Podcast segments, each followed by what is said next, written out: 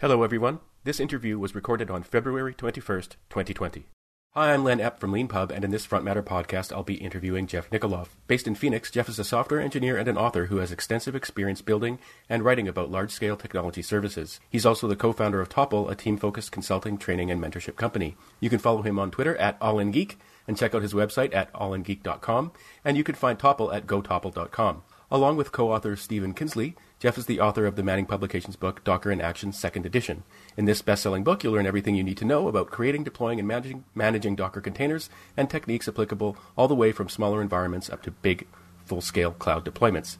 In this interview, we're going to talk about Jeff's background and career, professional interests, and his book. So thank you, Jeff, for being on the Front Matter podcast. Thanks for having me. I always like to start these interviews by asking people for their origin story. So I was wondering if you could talk a little bit about where you grew up and how you first became interested in computers and software. Oh, sure. Um, so I grew up in Portland, Oregon in the 90s. Um, but we got my we got our first computer. We were very lucky. We got our first computer um, from my father's work. It was a business machine. It was this old uh, IBM Business Partner was the brand. It was some 286 or something like that. Uh, no hard drive, just dual big old floppy disks, and uh, it was it was pretty magic very early. Um, I like to talk about inspiration all the time. For me, like one of my favorite movies as a kid was uh, Explorers, had River Phoenix in it, and um, they, like computers were tangentially uh, into it, but I was kind of always into science and, and geeky stuff like that, um, which was really awesome.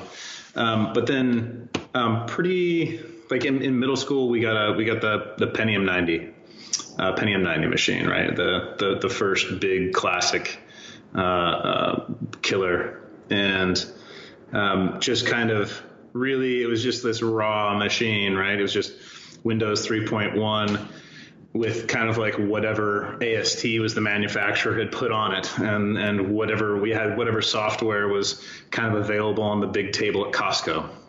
Um, but like it was just so much mystery and kind of like, uh, but I really didn't have a whole lot of mentorship um, there weren't a whole lot of resources around, which was kind of weird considering I was in the Silicon Forest and, and all of that. Um, but you know, I kind of like took inspiration where I could. Um, got into uh, like a whole bunch of other people, like modding Doom 2, um, got into would, would just go to like the bookstore. Uh, back in the day, like the bookstore actually had a, a nice, you know, uh, a, variety of, of books in the computer section. So it was kind of like, kind of like cut my teeth that way. I think I bought like a Java Swing book uh, at, randomly. Um, did a little bit of C++, a lot of like scripting, just a ton of scripting, and then um, and then got way into um, building uh, HTML and CSS really, really early. Um, then was just hacking more in high school. Did a, a self-directed study on C++, um, and then went to ASU, got into their CS program, and went through that whole went through that whole thing. But I was always kind of like a tinker. Like I was never was had a really hard time like focusing on one subject and just like crushing it. Um, usually because like courses just always take so long. Schools that are on semesters are like 16 weeks long, and so like that's just it never moves fast enough to keep me interested. Um, and so like I took a job. I got a job in IT at ASU. Um, that wasn't my first IT job, but it was probably my my most significant. Uh, early early employment.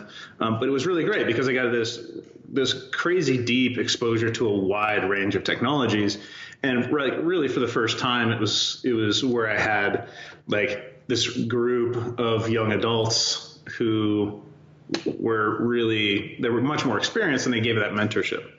Um, and so like with a little bit of that like positive example and a little bit of that like well have you tried xyz even if i had never heard of xyz before it was enough to get me like into it and that's kind of like when i hit my really crazy growth spike when it came to my professional skill set. I've got I've got a question about that. Um, uh, so ASU is Arizona State University. Yeah, so yeah. Sorry, you, you, moved from Oregon to, to Arizona, um, mm-hmm. and I, I, gather you've stayed there uh, ever since. Yeah, yeah, pretty and, much. And uh, and so you studied computer science, and the the, the question I, I always like to ask people who study computer science, uh, who I interview on this podcast, is um, if you were starting out again now, would you do a formal university computer science degree? Um, yes, I, I, I would absolutely. Um, in fact, towards the end of my college education, I actually discovered how to study for the first time. Um, and so there was a lot of like kicking myself in the butt. Um, I was like, well, if I had studied this hard since middle school, you know, things would have probably been very different. But yeah, no, I, I do, but it really depends on like what you want. For me, what I want is I'm just really into knowing as much as I can. Like for me, like employment is like compensation is second to learning um, when it comes to like where I get my fulfillment from. Um, and so the for me, yeah, like I don't think I would have ever been satisfied without it, but it certainly is not something you absolutely need these days. So, and uh, and and you worked you, you worked for ASU mm-hmm. as you as you were just explaining, and then and then you moved on, um, and you ended up working for a company that uh, many people are familiar with, um, uh, called Amazon. And I wanted to ask you about that. What was what was that like? And what I love what, what did you do for them? Um, I was a software engineer. Um, I came in as a not not a it, like their their levels don't really translate. I came in as a software engineer. Um, it was great because I was in Phoenix. They opened a little dev shop in Phoenix. Um, I think I was the fifth person in the office.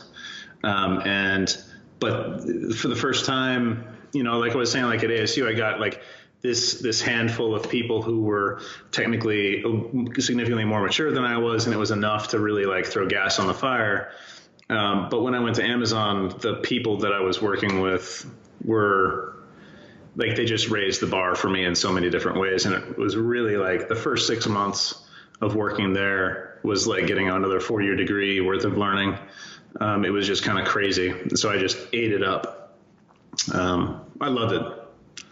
It's it's uh, really interesting. You mentioned on your on your website allingeek.com that you you live the leadership principles mm-hmm. at Amazon, and I'd heard about them before, and I checked them out, and I you know, I mean, I think most people are sort of um, skeptical of corporate speak, and you know, these, yeah. these are our five points and stuff.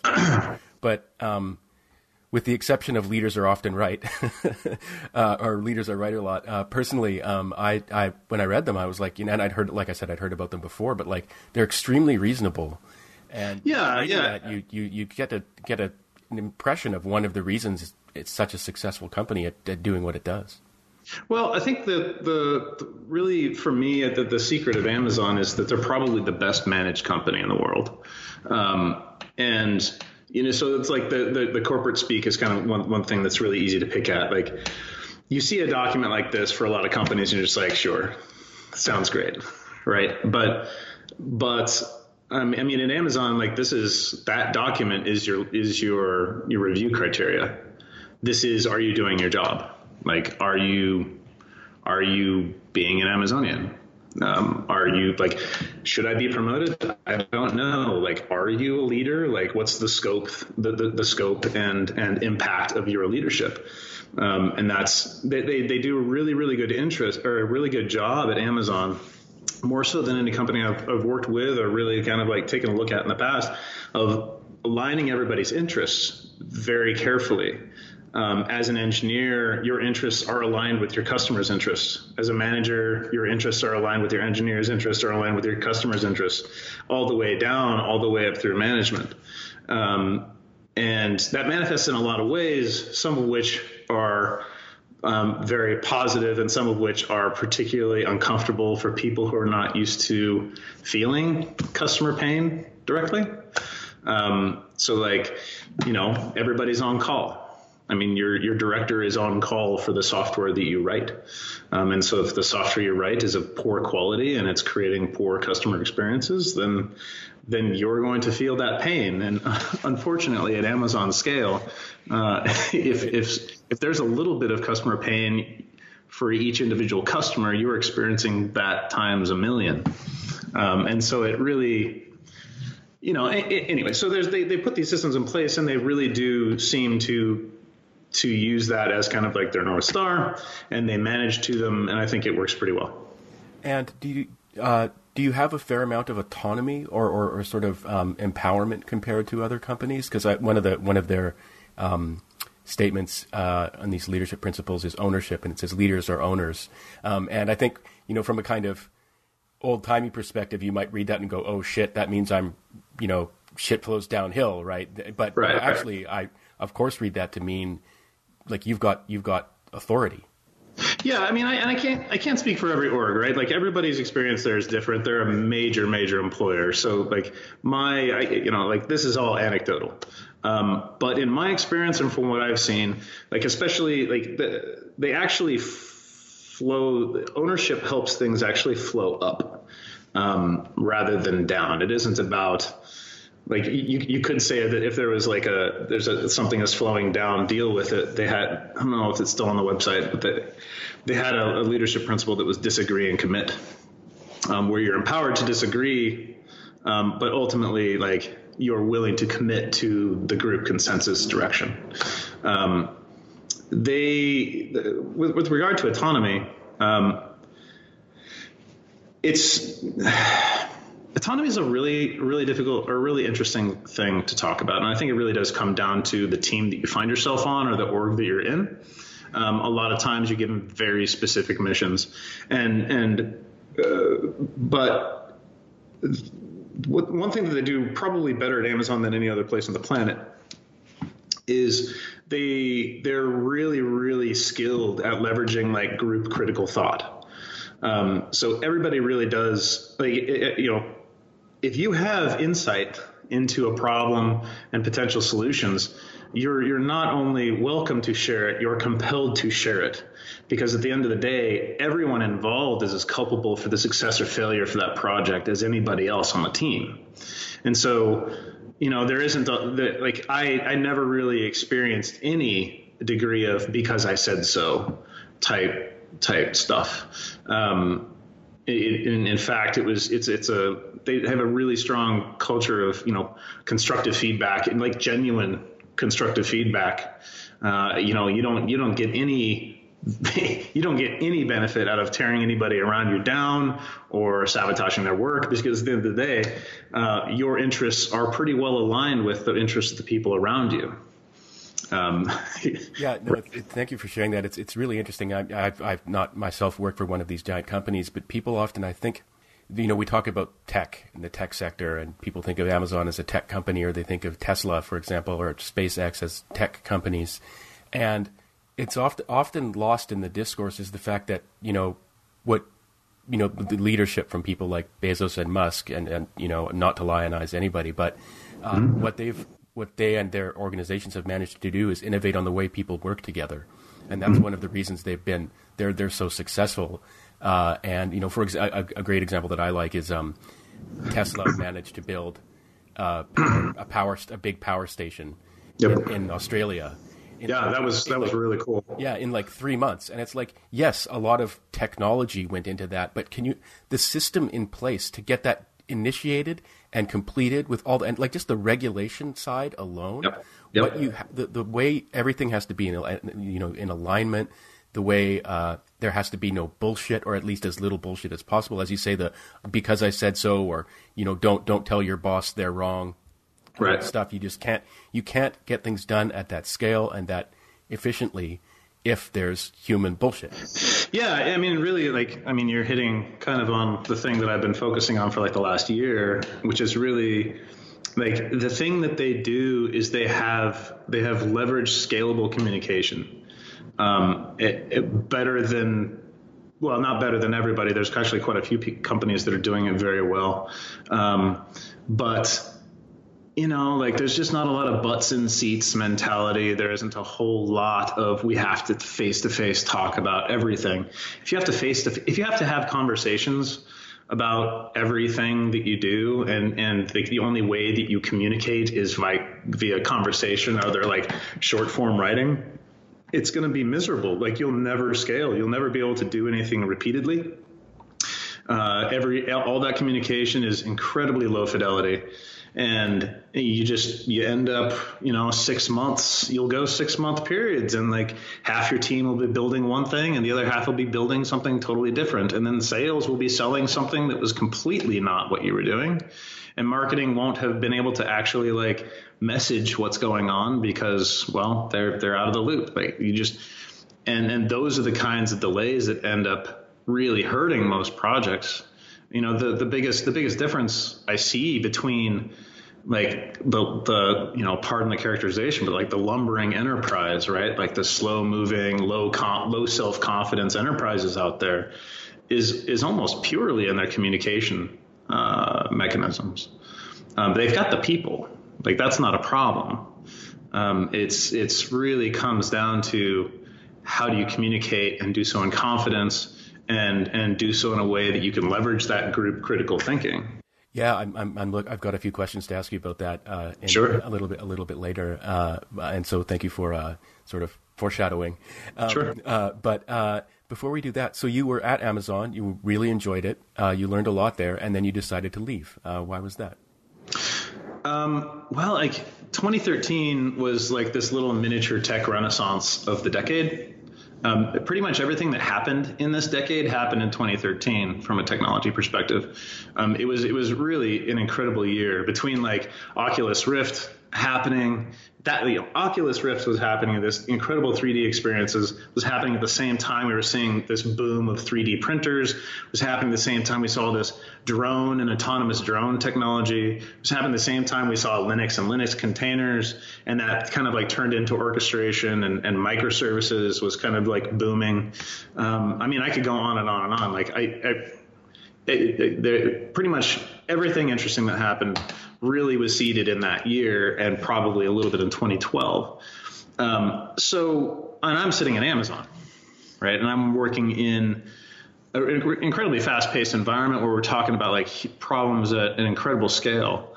And, and that was all great. But at the same time, like I'm looking at this really like whirlpool of crazy bleeding edge innovation that's happening. Like Hacker News was really exciting that year.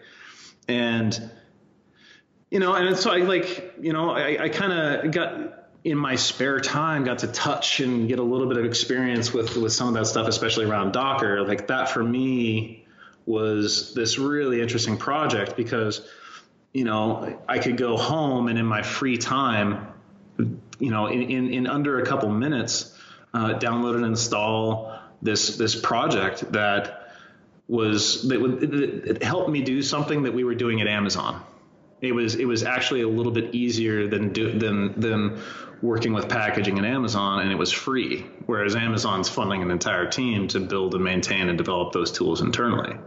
And for the first time, like I was able to stick together like three or four technologies at home that that allowed me to iterate and to, to, to you know build and iterate really really rapidly. Like, and that was really exciting. Um, and so I just kind of like got way into it, you know, and, and started doing a little bit of public speaking about it, talked around the office about it, did some like public talks about Docker. Um, I don't think I'd started blogging about it yet at that point. Um, and then in 2014, um, uh, acquisitions editor Manning called me up and just said he wanted to talk about Docker because I had been one of the handful of people that had come up when searching around for people who know anything about it. and um, you know, we had probably a good hour and a half long conversation. He asked me if I want to write a book, and I said yes. Um, and then ended up, you know, my plan was just to do it in, in spare time. I did the whole external uh, external uh, work authorization request that they were having people do at the time. I was like, well, if I'm going to do this, I want to do it right. I don't want to be sneaky or anything like that because uh, it's going to be a major work and my name's going to be out there and you're going to be able to buy it on Amazon. So uh, so went through the proper channels, and they're like, oh, like the whole conversation got really muddy. My entire line of line of management were incredibly supportive about it, um, but it's a huge company, as you know, and so um, ultimately they were like, well, we're not really sure. Can you show us like, and then like. Amazon lawyers started talking, and like for me personally, when lawyers start talking, they're like probably some of the best paid lawyers in the world. Like I'm just gonna go, I'm, I'm cool. So at that point, I had been there quite a while. I had felt like it, it, that I had learned not everything that I could, but at the very least on that team, in that space, in that like that set of technical challenges and in management, I had I had validated a lot and I had learned quite a bit. And so it's kind of like a natural time to make a move anyway. So I just said, well, I got an opportunity to do something that is fairly rare. So I'm just going to go do it. And so I, I bailed. And it was great.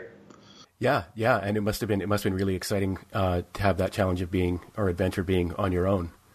Uh, yeah, I think you know people people in tech, especially software engineers, are are so so fortunate these days. Like really.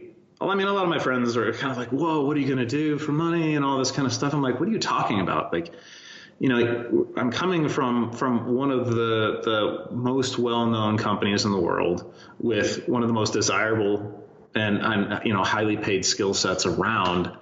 Like I could just like walk into the street and hold my hand up for five minutes and say I'm looking for a job and have one by the next week. Like this is not a high risk activity. There's no specific bravery here, right? Like it's a very safe thing.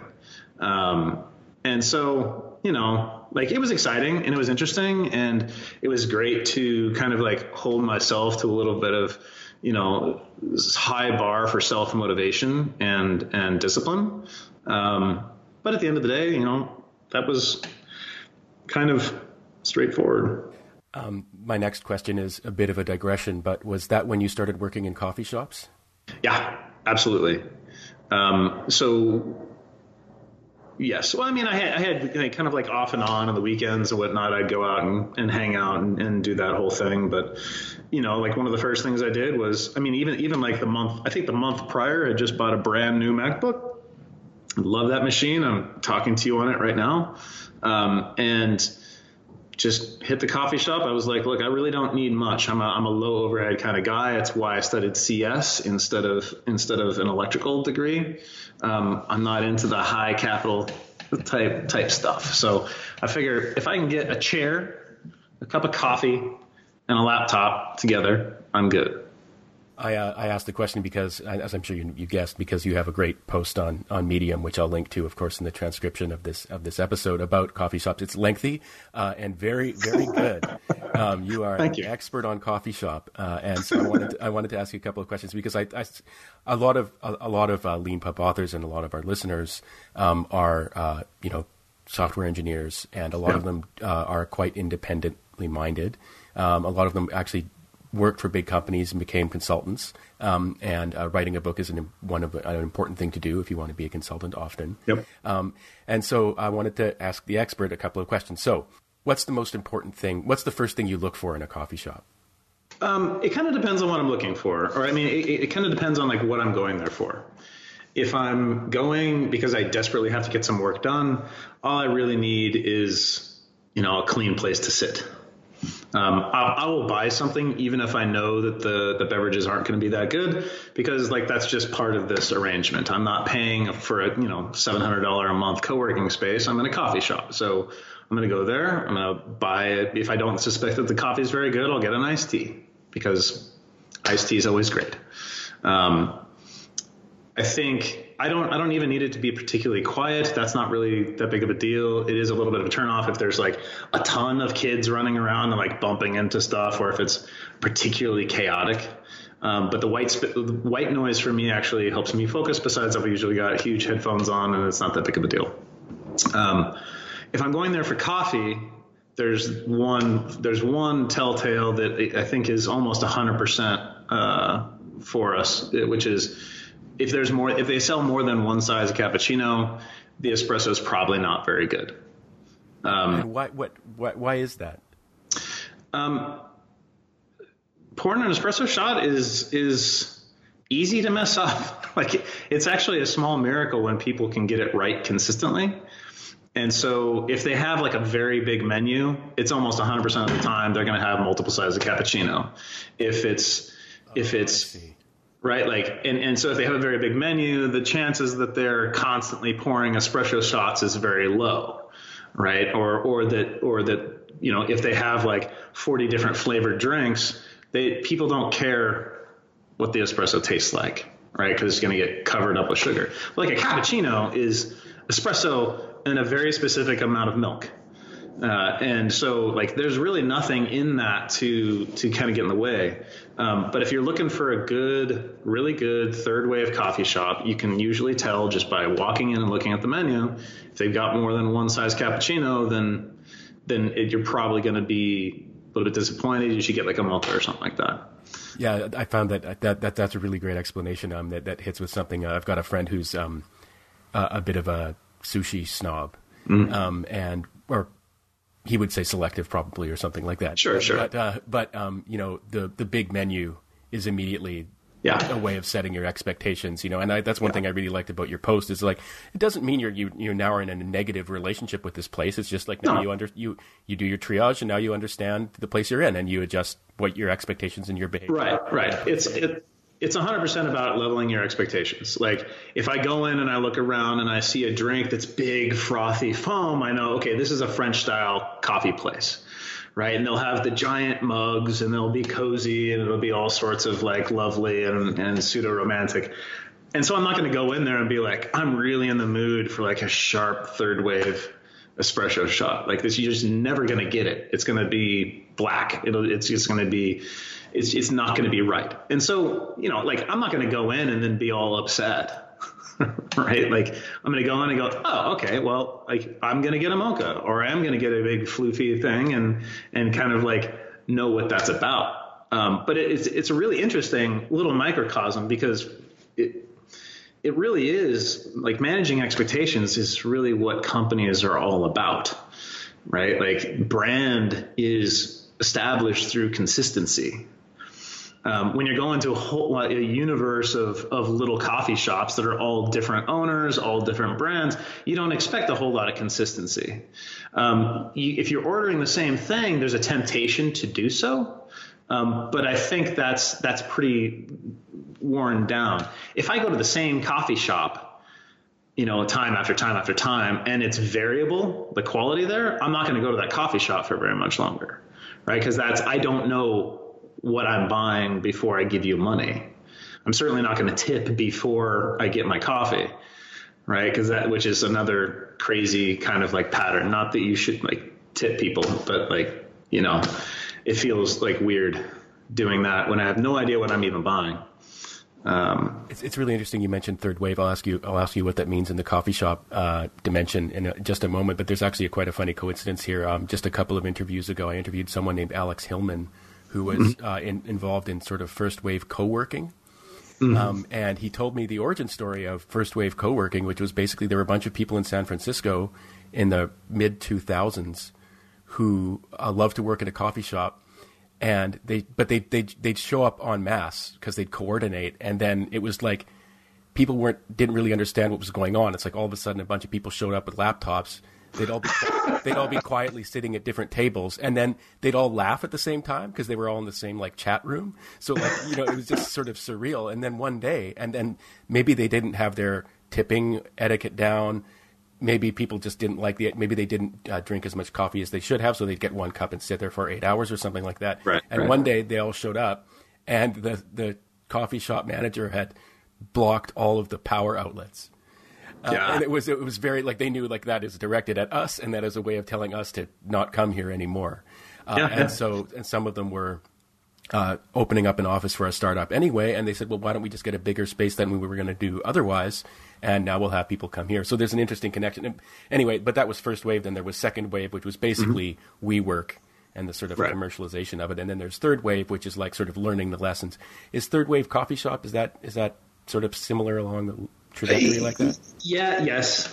I mean, like as soon as you say what something like that is, you're just going to get shredded by a whole bunch of pedantic uh, definitions and and a whole mired in argument.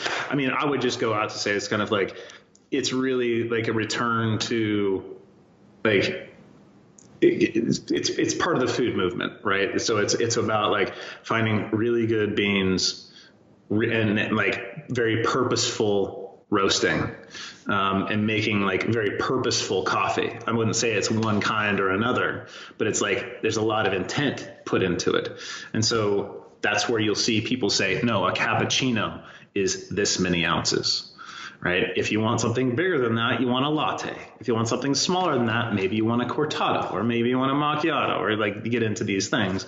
Um, but it's kind of, it's, you know, it's I wouldn't uh, I wouldn't say that like Starbucks pre like is a that it's a reaction to a Starbucks coffee, um, but like like the transitions from from a Starbucks lifestyle into a, a third wave, like having appreciation for third wave coffee, is actually a pretty easy transition because it's very Italian tradition. You're not going to find a lot of French style. It's tight, tight microphones when they're appropriate. It's really, really good espresso. It's espresso that's that you actually enjoy just drinking as espresso instead of it being some kind of like very black, abrasive experience. Um, unless that's specifically what you're going for. But like, you're not going to walk into into you know a very French style, um, more of like a hangout place that happens to serve coffee, and you know, be able to talk to the barista about their single origin natural process beans. Like that's just not going to happen. Um, and that's fine. You know, it's not for everybody. Not everybody has to get into it. I like it I kind of accidentally. Um, so, you know, the more you learn about something, more you be, you begin to appreciate it, and then the more you know you develop a taste for it. Yeah, um, uh, just to just to give people a sense of the, the level of detail that you can go into for appreciation of coffee shops. You talk about in your post about the importance of flat surfaces in bathrooms, so you can, so you can rest your laptop there. And when I was reading it, I was laughing out loud because I was reminded of how often nightclubs deliberately don't have don't flat have surfaces flat surfaces because they don't want people doing cocaine in there. Uh, right, right. Uh, but uh, but no, yeah, in, no, in, a, in a coffee shop, in a coffee shop, they sell the cocaine in the front. Right? Like yeah. That's right. But you know that really resonated with me because um uh, in you know in a former life I was an academic uh, and uh, or in academia generally. And um uh, one of the things that I found really frustrating about working in libraries was what to do with my laptop when when I had to go to the bathroom. And of course coffee shops had the same had the same I mean I, I guess in libraries it's probably it's probably orders of magnitude safer generally to leave your laptop if you you know at a desk or something like that. Yeah, I mean you really have to make a judgment call. Every every shop is different, right? If you're sitting there and there's 30 people that you see there every single day, and it's otherwise a fairly low churn, then you know. But at the end of the day, like if you're working on something that's highly valuable on a machine that's highly valuable, then you should treat it with that appropriate level of respect. If you're working on your five year old $2,000 machine at the time and all of your work is backed up and it's, you know, properly encrypted at rest. So the worst thing that's going to happen is you're going to lose a laptop. Then, you know, then forget about it. Just, you know, flap it around, you know, take as much risk as you're, as you're willing to, to allow or that you can tolerate. Um, yeah. Yeah, thanks for thanks for talking about that. I was really looking forward to. to... No, I'm glad I'm glad you brought that up. That was that was a really fun that was a really fun uh, article to write, and uh, you know boiled from a lot of opinion that had been formed over the last half decade. Well, and it's and it's and it's also I, I think I mean really important to think deeply about uh, how our the way we work and the way our spaces are designed uh, affects the way we we can can work, um, and that, that's particularly true if you're independent. I mean, if you're independent you can choose where to work and you can make you can probably make more choices about about what your working space is like and and what your working life is like. You can certainly make a lot of poor choices.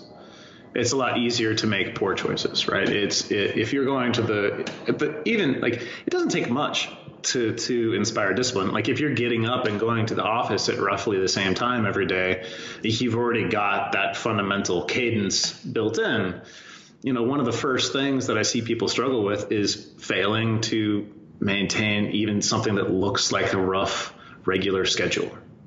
Right? Like sometimes like people who and this is again not universal, but I see a lot of people like, man, I'm having a hard time getting started. I'm like, well, and I come to find out, yeah, like they were working four hours in the middle of the night the other day, and then like two days later, they're trying to work for six hours during the day in these large blocks, and they're not stretching or they're not doing you know basic self care stuff. I'm like, Well, like why?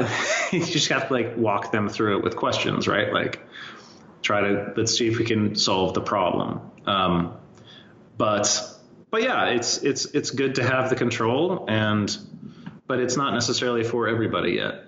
So I think we've got a little ways, little ways to go. And so, uh, getting back to your career and to, to working independently, so you, you wrote you wrote your book, uh, the Yep. first the first version of Docker in Action, and then you uh, started a consultancy, I gather. I did. I did. I, I needed to needed to make some money. the The book took took a little bit longer than I anticipated it taking, um, for a myriad of reasons. We would kind of like had these chunks of like high productivity with some some you know travel interspersed in there, or you know long periods of editing um, that really weren't planned. Um, and so it just took longer than we wanted it to. Um, and, but you know, six months in was basically like, I need to do something to start earning some money. Don't really want to get a full time job yet, so let's see what's out there. And it was particularly fortuitous time for this whole thing because you know I was very very early. You know, I'm an I'm an OG Docker captain, as they used to call it.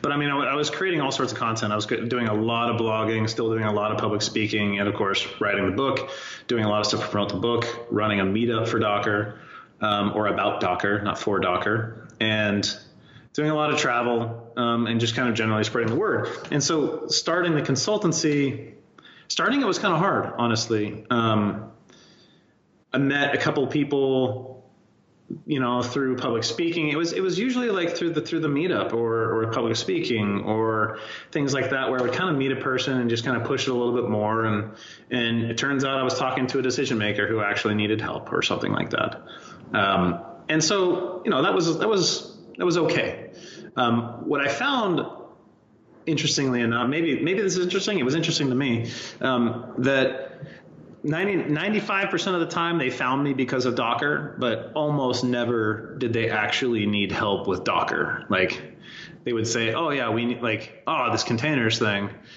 But then it like, they, they were just never ready for it. So it turned, it turned into a lot of, you know, application design consulting. It turned into a lot of general automation and DevOps consulting. There was quite often we would end up talking about uh, disposable infrastructure or like getting to the cloud or cloud management practices. This kind of like broad range of, of stuff that, of course, I had a lot of opinion about and had a lot of experience with, and and you know, and it, all that stuff is so tightly coupled anyway. Um, but yeah, so it was a good conversation starter, I would say. And um, you mentioned document. Well, you mentioned communication earlier, uh, and so you, you consulted for a few years. Your book came out, uh, and uh, then you started Topple.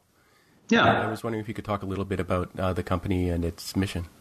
So we started Topple initially.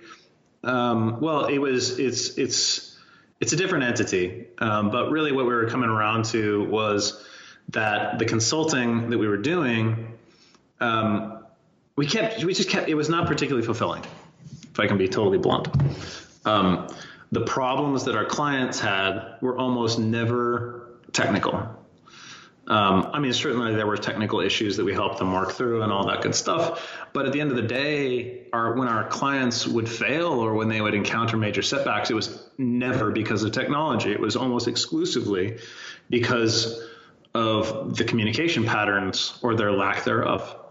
And so we were kind of like sitting, we, we, we took like a good six months to kind of really roll around like what's going on, like, okay, we want we want to do something else. We don't want to necessarily chase the consulting anymore. So what do we want to do? We we rolled around a couple of, of big ideas in open source or, or th- other things in the DevOps and infrastructure space. You know, projects that we could kick off and and really launch. Um, but ultimately, like that that whole industry by then had kind of, I mean, in my in, in, in my opinion, really eaten itself. There was so much consolidation, and there was almost no innovation um, with the exception of maybe two companies. Like there's really, it was all business, business model tweaking and just, we had fallen into a very deep sales cycle. And I don't mean that in a negative way. Um, it was just, but we're really trying to convert a lot of these adopters at the time. And so that was not just really not a, a good place to be, to, to good kind of company to start. Um, and so we kind of circle back around to this communication thing. And based on my time at Amazon, I said, I think I, I think I've got an idea. And so we started um, Topple um, really as this kind of second vessel and to try to figure out what the business around communication looked like. Um, would it be training? Would it be consulting again? Would it be product? And really, by the beginning of 2018, we saw a path forward for product. And it was really so we kind of said, like, okay, Amazon doesn't have these problems. Why doesn't Amazon have these problems, or at least nowhere near to the degree everybody else does? Um, and it really came back around to long form writing. Um, if there is something that they need to communicate, they do it using long form writing. And it's very opinion. You don't just say long form writing. Um, they wouldn't say that. They'd talk about their one pagers or their six pagers or Jeff Bezos's memos to shareholders. And it really comes down to memos. Um, memo is so long form writing to me is something that has uh, like a, a, a, single document that has enough content that allows the reader to think critically about that content right? And it, it doesn't have to be long. You can have long form writing that's a page if if you can think critically about that subject matter in that page. Um, and so this is something that they do for everything um, there's a whole lot of other opinions, not just about the writing, but also in how they consume that content. Um, and so what we did was we ended up writing some docs. We wrote a couple six page documents that says this is how to write for, to communicate at work. This is how to read to communicate at work, and this is how to manage using communicate uh, using, you know, long form writing as your as your medium. And it's really that that I believe that helps them scale um, because they're able to communicate in mass with high fidelity and asynchronously, um, which is really remarkable. When I see the things that slow people down or uh, you know, like at other large companies, it's you know when they when they communicate using PowerPoint slides, um, they're they they don't actually say anything. It's it's it's a it's basically a cave painting, right? It's incredibly low fidelity, raw construct, and they're they they get a little bit uh, from the orator, um, but ultimately. The, the author, the presenter, is really hoping that the people consuming this content share enough background context that they can actually understand what's even going on. Uh, and the dirty little secret is that the audience talks so infrequently that you really that that that the, the percentage of time where they actually have any idea what's going on is is very very very low. Um, and so like it's it's almost a completely useless medium. Um, I, I, I, say like presentations are for are for sales, um, and I don't mean that in a bad way either, right? Because the the purchase like the way people make purchasing decisions is very well studied and has absolutely nothing to do with evaluating things on merit. It's all about emotional appeal. Um, and if I can think of one thing that you should not do internally for a company, uh, it's make decisions based on the emotional appeal of a given solution. It's uh, this is a really interesting topic. Um, uh, it's it's very sort of deep and kind of like you know, the, the, nature of what it means to manage a successful company in the age when every company is a software company. Um, and it's come up a few times on this podcast before. Um, one observation I like to make, and it might be might be me who who came up with it, or a colleague of mine I worked with a few years ago uh, when we were working on a collaboration software product. But um, one of the reasons that it took so long for the personal computer to be adopted into um, businesses, into companies, was that typing was seen as an underling's activity, and, yep. and it was gendered, right? So typing was, right. was women's work. Right. To this day, and I'm, I'm going to just go ahead and with the full-on stereotype and generalization here, an East Coast executive is someone who never touches a keyboard and that's one of the reasons that uh, Blackberries were took off so well, and one reasons that, that that tablets and mobile phones became so popular. But yep. an executive is, is sort of conceived of as a, and I'm going to gender it because it's gendered as a man yep. of action who's playing golf and getting on an airplane and uh, having dinner and you know having a big time meeting and then right. know, banging the table and making decisions. But the idea that sitting down and thinking about something at length and then writing about it and, and, and at length as you as you point out I think very well doesn't necessarily mean uh, a long document, right? What was the, the right. Mark Twain joke? I'm sorry I wrote you such a long letter. I didn't have time to write a short one.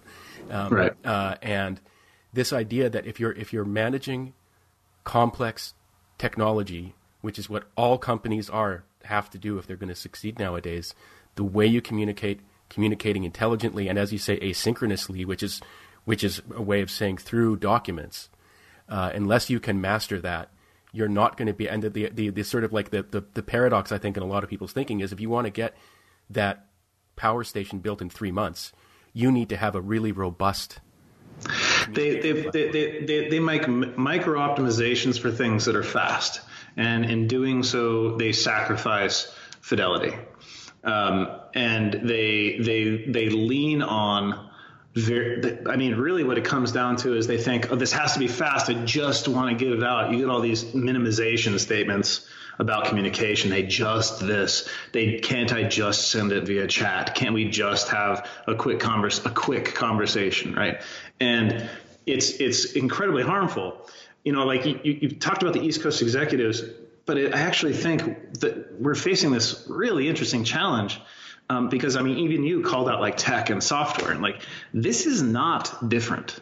This is the, the, we're actually in this really weird age where communication over distance and at scale has become so cheap that it's useless. It's completely and utterly useless. Internet comments, you know, the value of any given tweet um, you just like the Slack conversations are absolute garbage.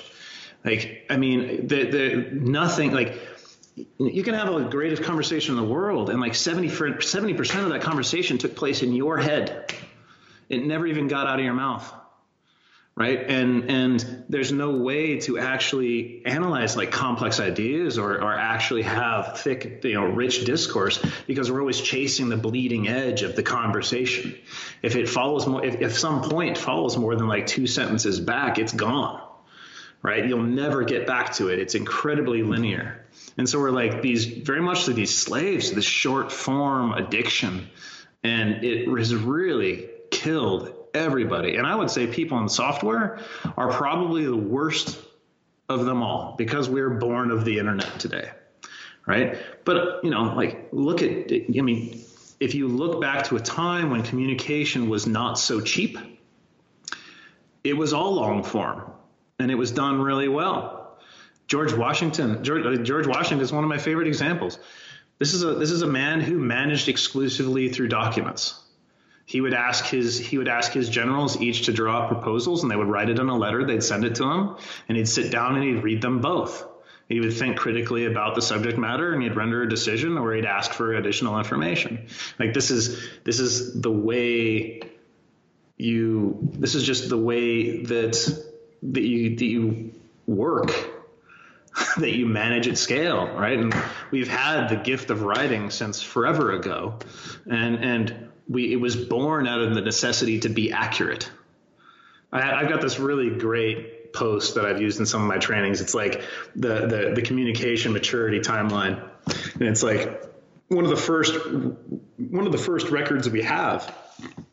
Like the the the, the line between prehistory and history um, uh, comes back around to um, uh, people who had flocks of sheep and um, when before they would send their sheep out with the shepherd, they would want a record of how many sheep they gave to the shepherd to, you know, roam the fields and, and graze. Because when they came back, if they didn't have the same number of sheep, they wanted to have something to point to, right? And so the first thing they did was they, they it was really interesting. They had these like beads um, that they would press into clay, and they'd say, "This is how many."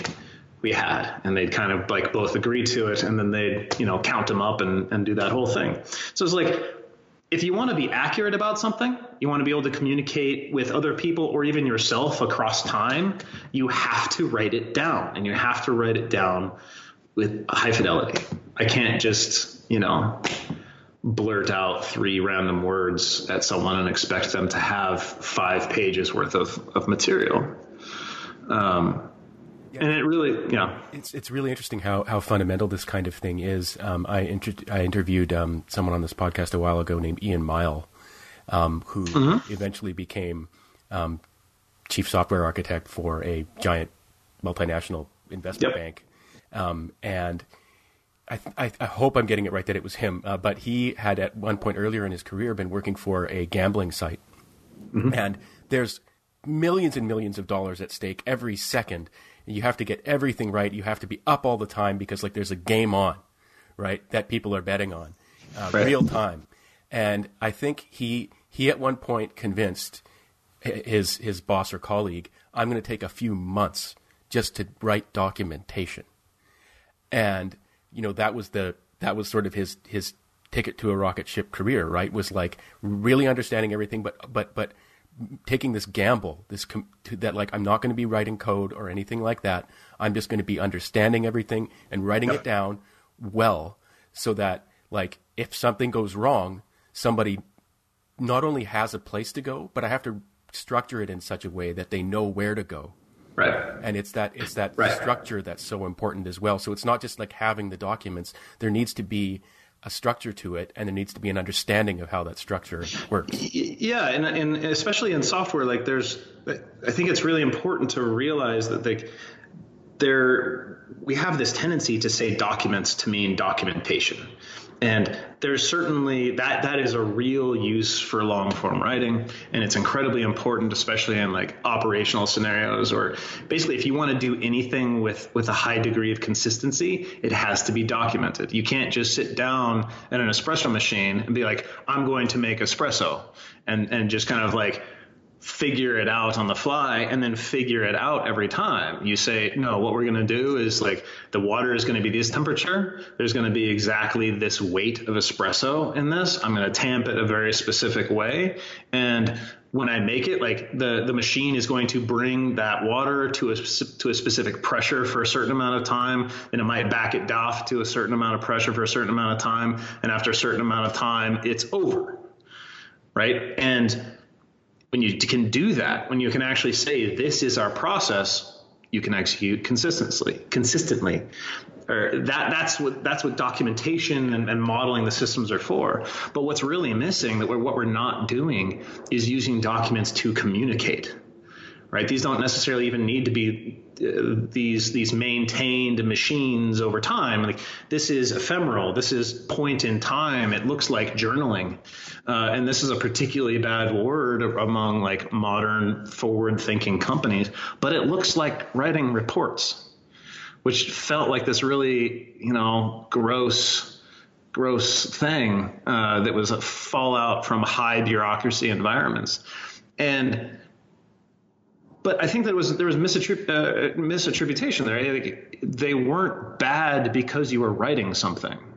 Reports are bad if they're not used. If you're doing work that doesn't make any sense, if it really is the bureaucracy that's the problem, not that you're writing to communicate. Um, and really, uh, th- there's another big leap. When people were talking about it these days, they talk about writing culture a lot the, the word becomes writing culture or the, the, the, the catchphrase. And it's really the writing has almost nothing to do with it, which, which is you know, something something that I discovered over like the last year, year and a half. Um, the word you need to be looking for the change if you're going to make a change in your organization, the change that you need to make is you need to be able to expect to read the things that you need to know to do your job. And because if you need to read it, someone will write it. But if you don't know what you need to read, you'll never get what you need written. Does that make sense? Yeah, it does. It totally does. So if, if I can say, hey, I'm thinking about, or like, we're reviewing our business strategy, we're considering uh, getting into the, the open source infrastructure software uh, market.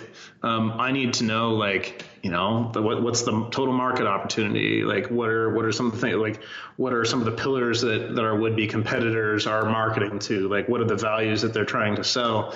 Um, yada yada yada. Like like what are the costs of their solutions? That kind of stuff. If I say I need to know these things, then a lot of people, maybe people don't even know things about those things, can actually answer those questions. They, they can, you've, you've scaled out the number of authors because you've been able to say, this is who I am, that I'm your audience.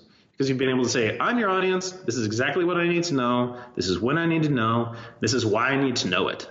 If you can answer these these like five questions that we kind of like preach, then you then you can actually get the information you need quickly and and way more effectively. Um, so. Speaking of uh, knowing what to read, we've been talking for almost an hour now, and I think it might be time to move on to the, the subject of your of your book, sure. uh, Docker in Action, uh, and and specifically the second edition. Um, so, without going sort of too deep into the weeds, uh, I wanted to ask you if you could explain. Just you know, imagine you're talking to, and I'm sure actually this happens to you all the time. But if you're talking to someone who doesn't know how the computers go, what's Docker? oh man, if I'm talking to somebody who doesn't know how the computers go, um, it's incredibly difficult to, to talk about. Um, I would probably hit on. Um,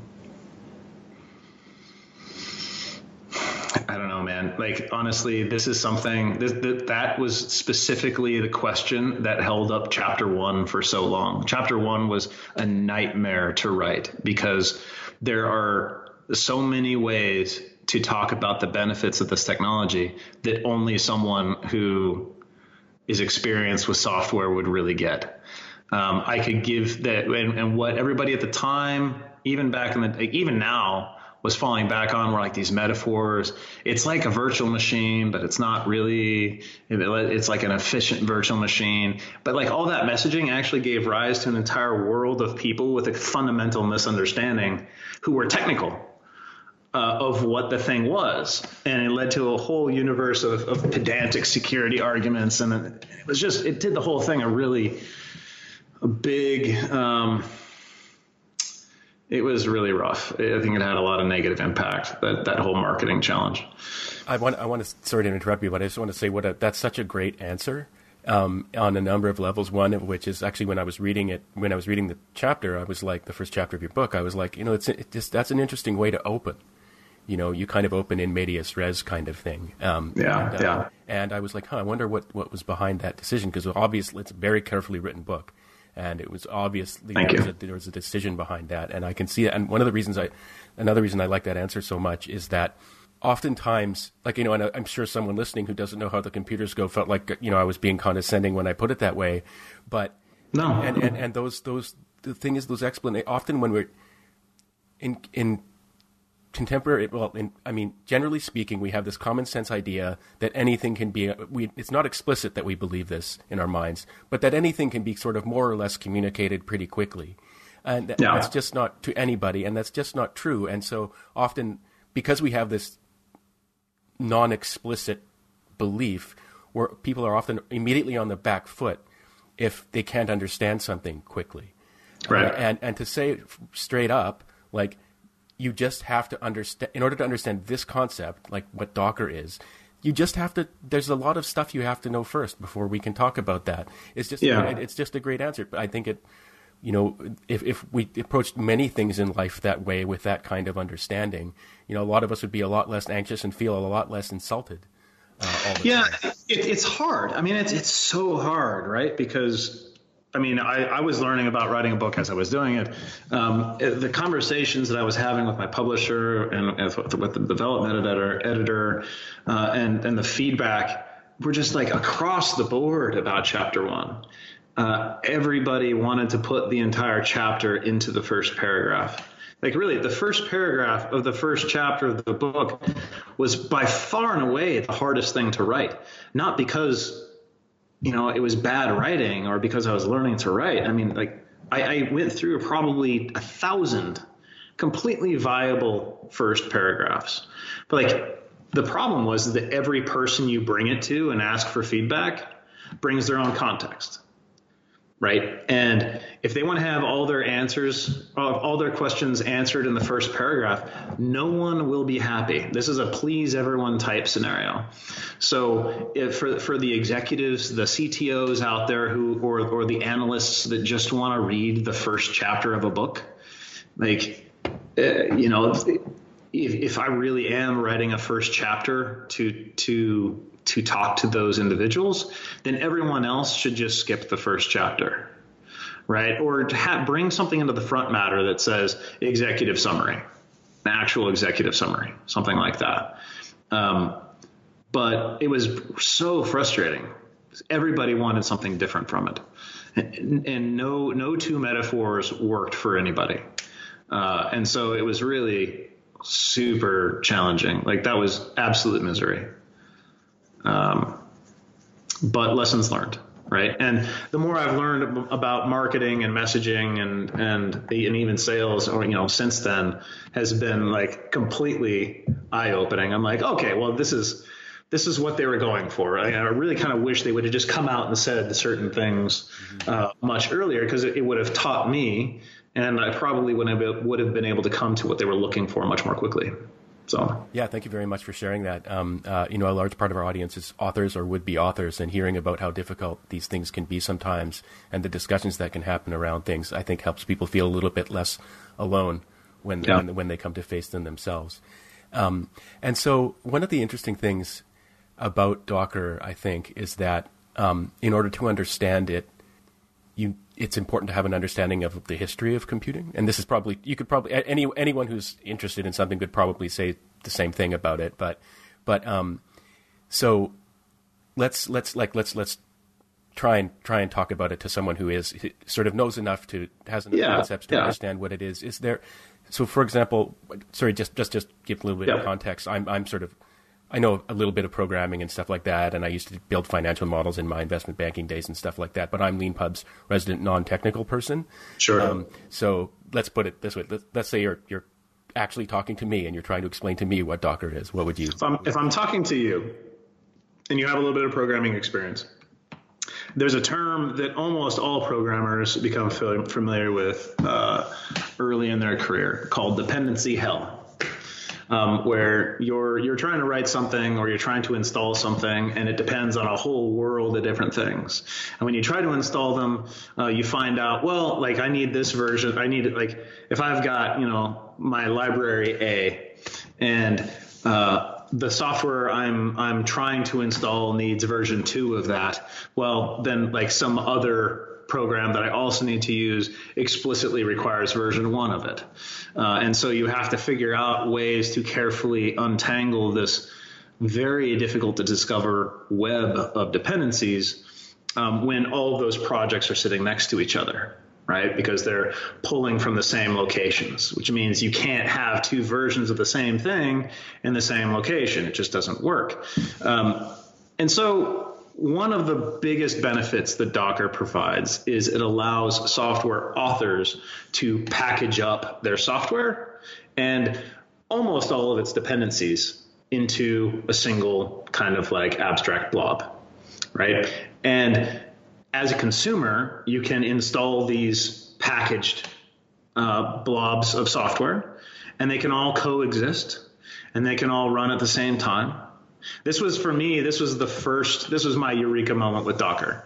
Um, I'll give you the, the, the, brief story. So, like six months prior to learning about Docker in May 2013, I was trying to install. I wanted to use a time series database um, for my for one of my personal projects um, because you know Amazon had one had, had a few that were really really good. I loved them. I became just absolutely enamored with doing that. So I was like, I'm going to do this at home, and I found what probably the most popular open source project um, at the time is called um, Graphite, and I spent I went home, you know, one day after after work and I was like way into it. I'm like, I'm gonna get this thing set up and installed and I'm going to have a nice setup and I'm going to be able to do my stuff. And I spent the next eight hours going through probably 10 different installation guides, pouring through config files to find commented out comments saying like, oh, if you actually want to install this thing, do this thing, and then fighting with the dependency, the hell of the whole thing. And even at the end of eight hours, I, I couldn't get it done. I was just like, look, this is garbage.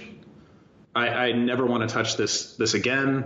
Um, I'm over it and then six months later, I you know, come around to to Docker, and and I'm like, all right, cool, let's kick the tires on this.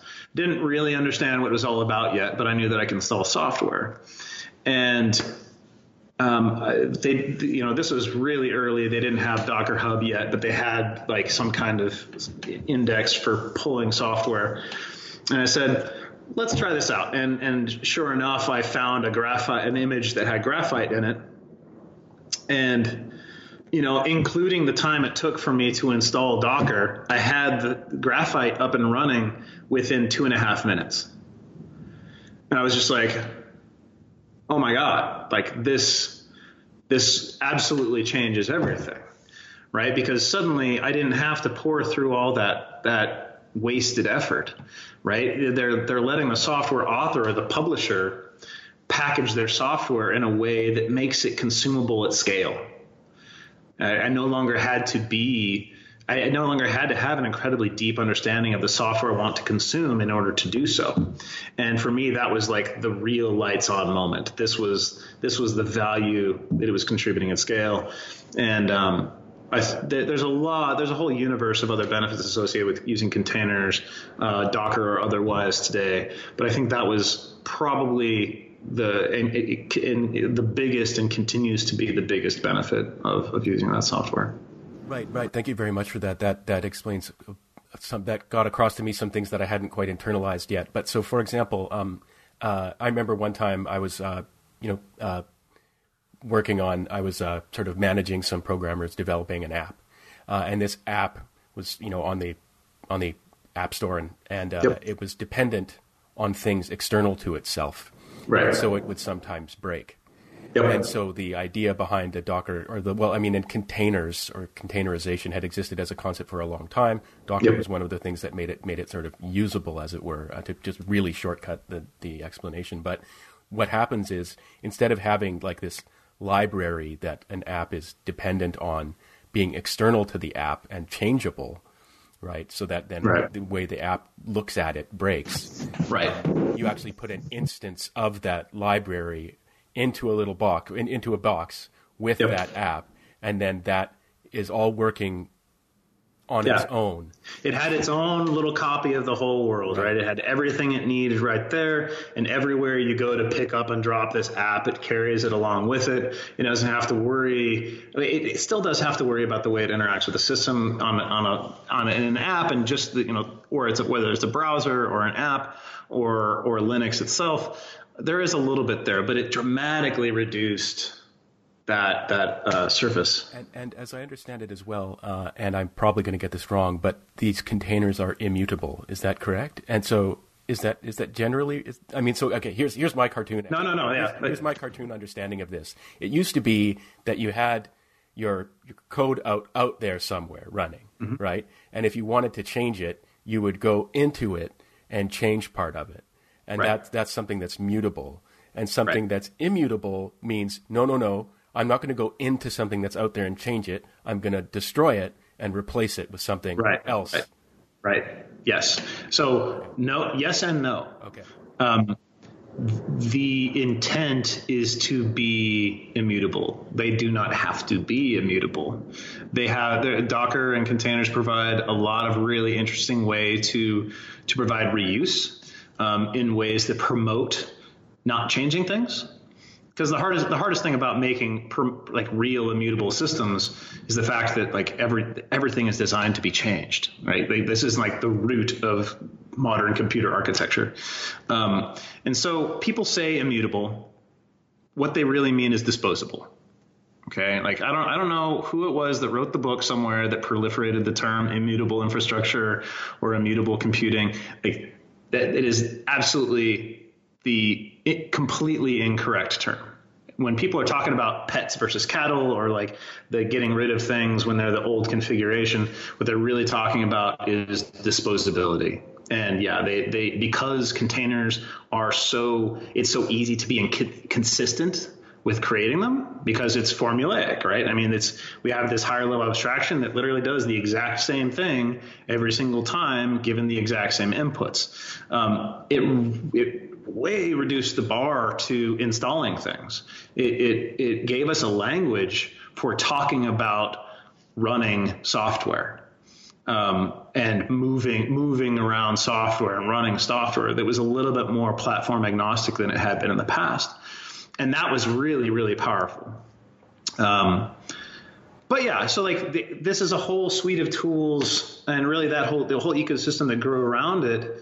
Um, whether we're talking about Terraform from HashiCorp or other you know DevOps tool suites, like it was really about seeking that the best practice of changing things as little as possible, right? Like instead just like disposing of a prior generation and being able to bring the system up in any state along its timeline, right? Like a roll back does not necessarily mean change mutating something back in time. It means literally blowing away the new thing and creating new from previous versions of the input, right? And and so it it is a roll forward.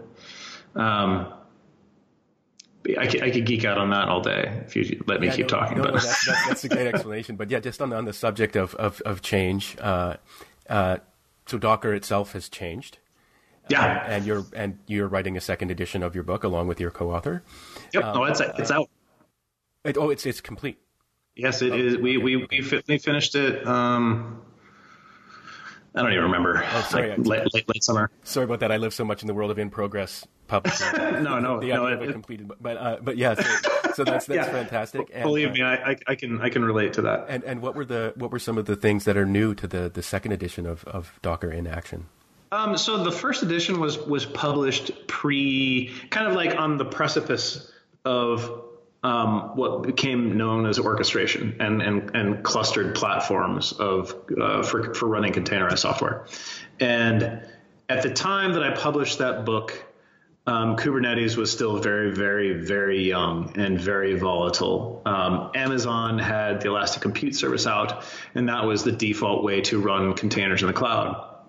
And Docker had, I think, for like the six months prior to writing the the last chapter, um, had had released something called Swarm, and which was just a very little, you know, proof of concept grade uh, cluster control uh, suite. And so um, the cha- last chapter of the book, I think I even prefaced it with like, "Hey, heads up, like." All of this material is volatile, right? Like we're at the beginning of something crazy and new, but if you want to touch it and get interested in what's going on, here's chapter I think 13 or 12 or 13. And so b- between then and the time we published this book, like the whole world had shifted. And it became way like the whole for for whatever reason the entire it seems like that entire world became focused on on high on high scale service software um, because all of those companies ultimately were interested really in selling to enterprise. And all of those enterprises wanted to run service software, and they were all obsessed with high scale, whether or not they needed. Um, and so that was that was really where it came back around to. So we got a new version of of uh, well, Swarm matured into something that was actually baked into Docker. Um, Kubernetes matured and had really taken off, um, and uh, and like there we got some like cloud, some actual like cloud specific tools and, and a whole bunch of stuff. Um, but that was the biggest change. For the most part, the material in the first edition was really held up really well. There was a few things that needed to be cleaned up, um, a few minor things that needed to be added, definitely some errata to take care of. Um, but for the most part, it worked out really well. I think we only ended up rewriting one or two chapters that really that, that were that ended up they were just hard for people to to read. Um, and so we tried to clean up that material as best we can and, and, maybe pivot on on the way that we were explaining some of the concepts. Um, and then like the last third of the book, we just ripped out and replaced with something that was new. It was that we you know chapter 11 is all about service software. Um, we removed the chapter about running Docker registries and kind of, we, I think we added we added a chapter on like um, actually like publishing pipelines and, and, and, integrating that stuff with your CI/CD. Um, but and we, and we focused on Docker Swarm partially because it was built in. Anybody that was using Docker has it. Um, but also because it was a very like compared to Kubernetes, it's a very straightforward platform to understand and besides, most of the concept, like really, we're using Docker in Docker in Action to teach concepts, right? Because if you understand roughly what it's doing, you learn a lot about the system. Plus, you get to be much more productive in what you're doing. And so we we Docker Swarm is is a is a completely appropriate um, tool suite for for teaching those for teaching those things, um, and it's running everywhere where where Docker is anyway. So um, we didn't have to worry about any kind of crazy. We, we were very picky in our in our picking third party dependencies. So uh, I can't imagine having written a book about Kubernetes. Um, I, I mean, every every edition would be a complete rewrite with the amount of change that's happened to that ecosystem. So very very pleased with our decision not to include that. Um, Actually, on the subject of Kubernetes, is that is it's is the fact that it changes so much a drawback in your opinion? Um, no. I, I have a, a really interesting relationship with Kubernetes in that I think fundamentally it's it's fine for what it is. Um, I think from a software architecture perspective, they made some very interesting choices early on that were honestly like really awesome. But it looks just like any other piece of service software when you actually look at it. Um, but the problem that I have with Kubernetes isn't so much from a user's perspective. I think from a developer's perspective, it's it's it's fine. Like it, it might be a little bit verbose in places, but because it can do a lot, and I think that's really good. It's a very good general platform. From a systems operator perspective, I would never take that job in a million years. Like the the number of failure modes, like the number of ways that that system can fail is is really amazing.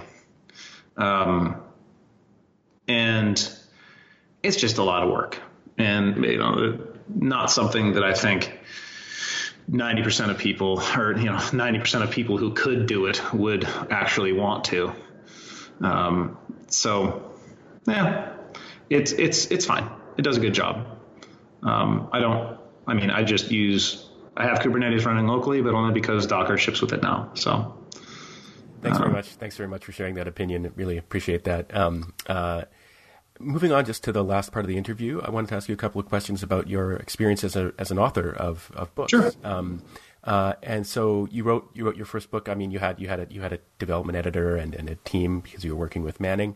Um, but then uh, for the second edition, you worked with a co-author. Mm-hmm. Uh, what was that? How did you guys manage that? Um, well, it was interesting because we were coming from two di- two very different levels of experience at that point. Um, Stephen's a great author. He had never written a book before, right? And I had written a book and learned a lot about writing books in that time. Um, and so the deal I cut was like, look, I don't really actually have time to do this. So why don't you champion the new content or most of the new content and I'll work on cleanup stuff. I, I did write one or two new chapters, um, or or one replacement chapter, and then I, re- I rewrote I think two chapters. But um, and so like it was a nice clear delineation of who was responsible for what.